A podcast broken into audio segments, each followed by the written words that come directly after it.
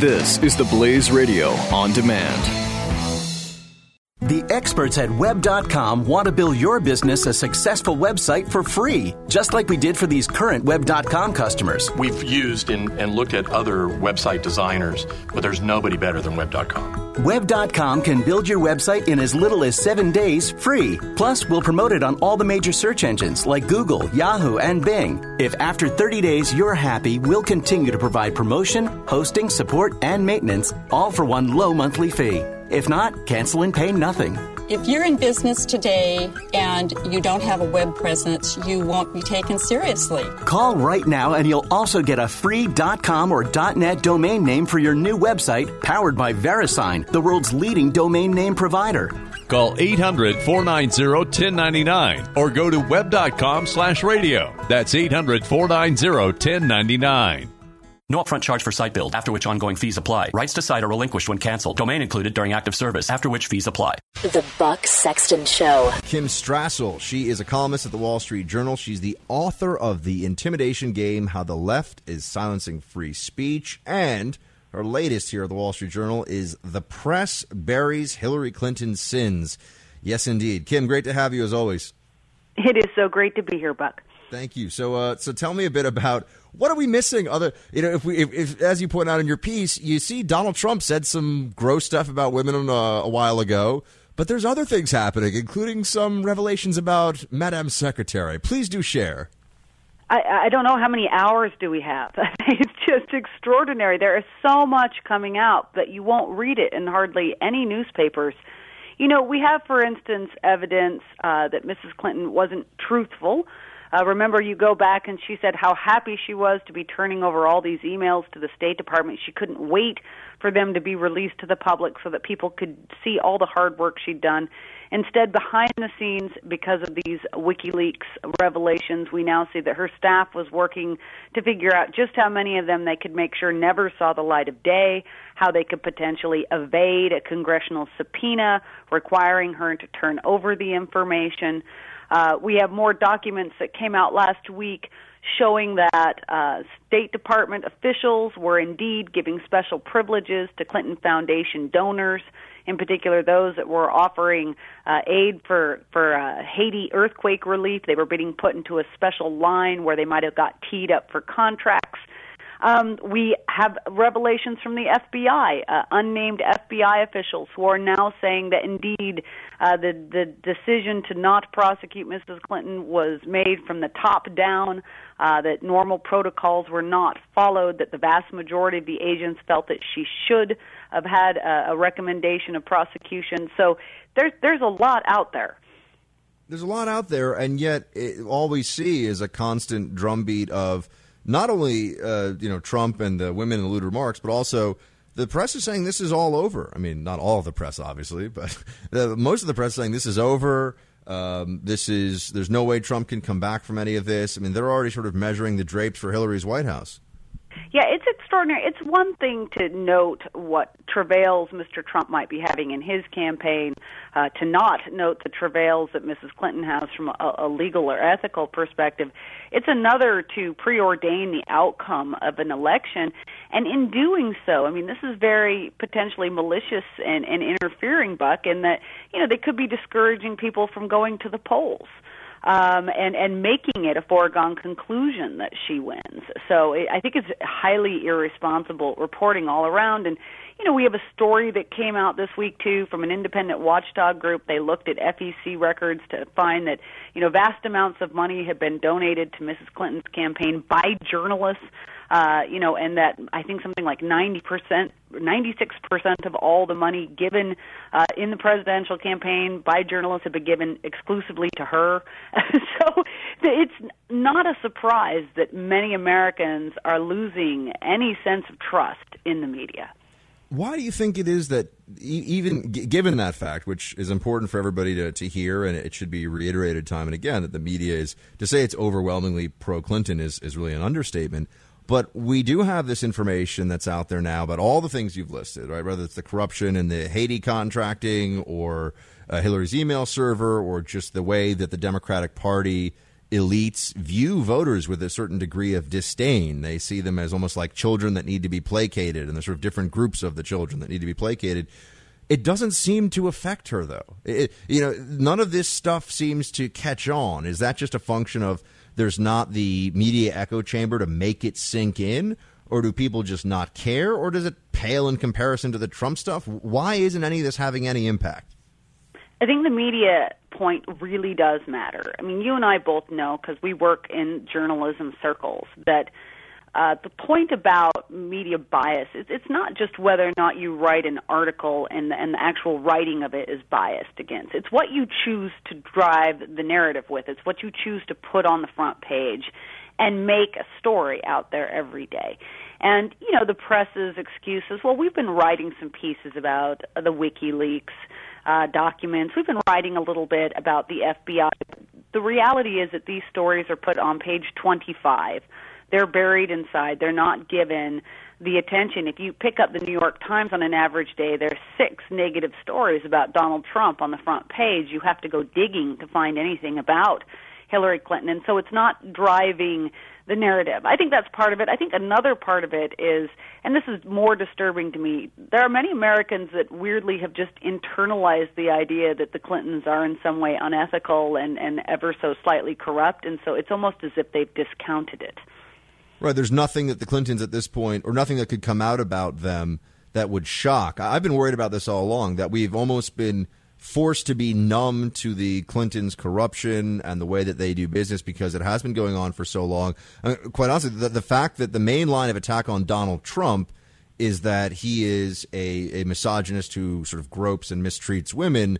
When you have Hillary Clinton's husband with a long and storied history of misogyny, of groping women, of worse than groping women, uh, and yet I, I can't remember the last time. I don't know if it's happened but no one seems to be sitting Hillary Clinton down saying, "Is your is your husband uh, is he guilty of sexual assault?" Well, that question has not been asked, as far as I know, in the entirety of this uh, election cycle. No, and it's just been sitting out there as a softball. Especially, it's almost as if I mean, this is a question she invites on almost a daily basis because she has, of course, decided to orient her entire campaign around the argument that Donald Trump is vicious uh, or disrespectful to women, that he doesn't care about the plight of women. And of course, if you look at conservative circles, people are asking all the time, begging the press to, when sitting with her in an interview or during a debate, for instance, as we're going to have tomorrow night, to say, you know, how do you justify this? What do you say to, to Bill Clinton's accusers, to the women uh, who we know you've, in fact, even settled with at times? So there seems to be some admission of guilt there. What do you say to them about them? Uh, it's such an easy one, and yet the press will not go there by and large. And and we've seen Melania just last night did a sit down with Anderson Cooper. Uh, answering questions about his treatment about Trump, you know, her husband's treatment of women, and you know, she's and she's doing this not in her first language, which I think is worth pointing out, and, and she's having to sort of stand there and and defend him against all these accusations. I I've never seen I've never seen Hillary in this election cycle sit down and have to defend Bill Clinton for any of the things he did in the in the past, whether it's Monica or Gennifer Flowers or anything else. How has that been taken off the table as an issue, given that the main issue against Trump seems to be that he's so mean to women? I don't know how how many things have been taken off the table. It's it's an extraordinary thing. Look, look at the FBI documents that just came out this week, for instance. In any other environment, this ought to be the most enormous scandal. If you go and you read through this, you find out that Patrick Kennedy, the Undersecretary of the State Department, was exerting immense pressure on the FBI to downgrade a document so that it wasn't classified anymore, it was unclassified. He was working on behalf of the Democratic nominee to, to extract Hillary Clinton from her classification problems. We found out all kinds of details about how this process was actually run at the State Department. There were lawyers who were overseeing all of her emails who had, in a prior life, both worked at the same law firm as Mrs. Clinton's current lawyer. So, you know, I mean, this is not how government is supposed to work. We have a taxpayer funded agency, taxpayer funded employees who seem to be pulling all on the same oar to help a Democratic nominee get elected to the White House by covering up her misbehavior. Uh, and we have a press that seems utterly uninterested in covering that story. Do you think that the debate tomorrow night can be a, a game changer in terms of the polls and where we see the election going, or do you think that at this point it's it's uh, going to take more than just that to turn Donald's fortunes around? Well, look, for one thing, I'm not sure we know where we are exactly. You do have, as you said, all of these, the drive by media all saying it's over, it's done. The polls certainly show her at a seven point average lead out there, and by any fair reading, it would suggest, in fact, that he would have grave difficulty turning around this election. The tough part about this is that what we don't know, for instance, is how many people out there are these kind of crowds of Trump voters. They have not voted before. Are they going to turn out on election day? Does that skew the polls in some way? I mean, or does it to thwart the kind of polling in some way? Uh, will she have the enthusiasm of her own base? Given some of these WikiLeaks revelations out there showing how dismissive, as you pointed out, her campaign team is of Bernie Sanders supporters, of, of the minorities that she claims to represent. So I, I'm not quite sure we have a real sense of the ground game and how it unfolds on election day. But in terms of the debate, that certainly seems to be Donald Trump's strategy. He seems to think there are untapped stores of voters that he can get to turn out because that seems to be the uh, the basis behind his his slash and burn campaign at the moment. Would you think is it fair to say, Kim, for you, uh, is this the most policy-free general election campaign you've you've you've ever covered, or is anything else come close to this? No, I mean we what policies, what issues. I can't even think about the last time one of the candidates mentioned them. it, it is utterly policy free, and it's a great shame for the American public because they care about the issues.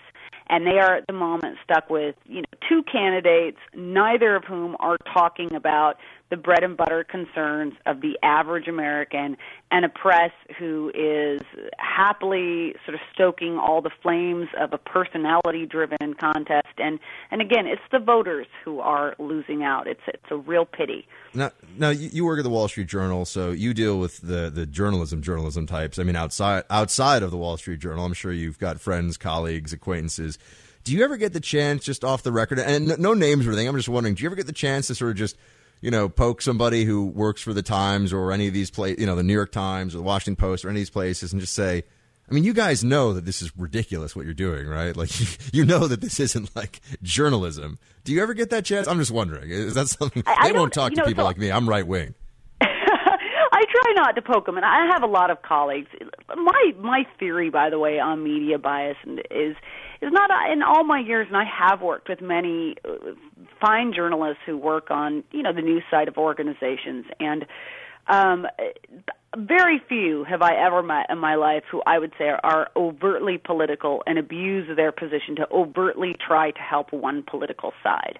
The problem is actually far more subtle and therefore worrisome in that you have masses of journalists who work at these newspapers who do not even realize that they are biased they all come out of the same schools. They all grew up in the same environment. They're all slightly left of center. All the people they associate all think the same way they do. It's like that famous Pauline Kael, you know, statement up in New York. I never met anyone who voted for Richard Nixon. Uh, right. Uh, because she never left Manhattan. so, you know, this is part of the bubble problem of journalism these days, and uh, the the unknowing of the bias is is almost worse than a knowing bias. Last one for you, Kim, before we let you go. I, I've had this theory I've been saying for a while here on the show that I believe that journalists, many journalists, actually think that it is their ethical duty to cast aside normal journalists' impartiality to prevent Trump from becoming the next president. That, that, that it is the ethical thing to do. It's not just their preference. It's actually they have a moral obligation to stop Trump do you see any of that? Do you agree with any of that, or you think that's going too far? Oh, no, I do think we've reached that stage at, at this point in the election that the press has weirdly uh, adopted a crusading stance that somehow they need to be the savior of this country. And to the extent they had any neutrality before, the pretense of that has been very well dropped. And and you see that in the coverage and again in the choice of what to cover and it's they're doing grave damage not just to their institution but again I think to the country because when the public loses faith in just basic institutions you know look who can have any faith right now in the Department of Justice, given how this Hillary Clinton operation rolled? Who can have much faith in the in the presidency, given the lack of respect for implementing or, or instituting laws uh, and uh, and just making up new ones as you go along? Now we have this incredible new failure of faith in the press. Uh, and it sets the country up, I think, for very upsetting and potentially anarchic times. All right. Kim Strassel is the author of The Intimidation Game How the Left is Silencing Free Speech. It's available in bookstores and on Amazon, and she's a columnist for the Wall Street Journal. Kim, great to have you. Thank you so much for calling in. Thank you for having me. The Buck Sexton Show. The experts at web.com want to build your business a successful website for free, just like we did for these current web.com customers. We've used and, and looked at other website designers, but there's nobody better than web.com. Web.com can build your website in as little as seven days free. Plus, we'll promote it on all the major search engines like Google, Yahoo, and Bing. If after 30 days you're happy, we'll continue to provide promotion, hosting, support, and maintenance, all for one low monthly fee. If not, cancel and pay nothing.